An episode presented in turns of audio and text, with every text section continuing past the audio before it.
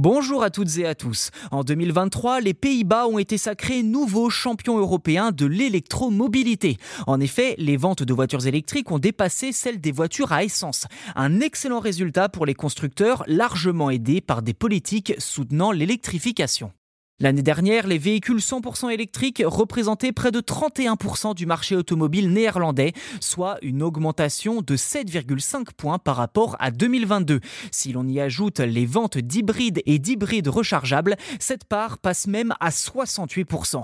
En comparaison, les véhicules 100% électriques en France n'ont atteint que 17% de part de marché l'an dernier.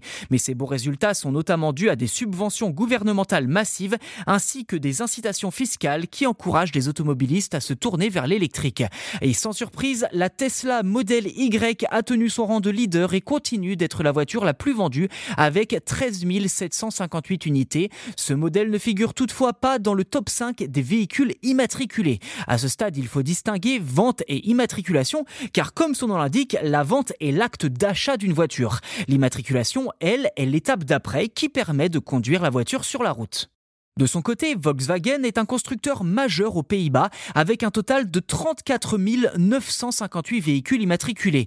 Vient ensuite Kia, non loin du géant allemand, avec un total de 33 500 immatriculations. Toyota a également vendu 25 576 unités au cours de l'année dernière, suivi de près par BMW et Skoda avec 20 500 unités chacun. Les Pays-Bas sont donc un bel exemple de réussite d'une synergie entre une proposition attractive et politique publique adaptée autre point très important quand même, il ne faut pas oublier que les automobilistes commencent à accepter de plus en plus l'idée d'acheter des véhicules électriques. Il ne s'agit plus seulement d'une tendance propre à la Hollande, mais plutôt d'un signe d'une véritable évolution des consciences sur la mobilité sans rejet de gaz à effet de serre, surtout en Europe.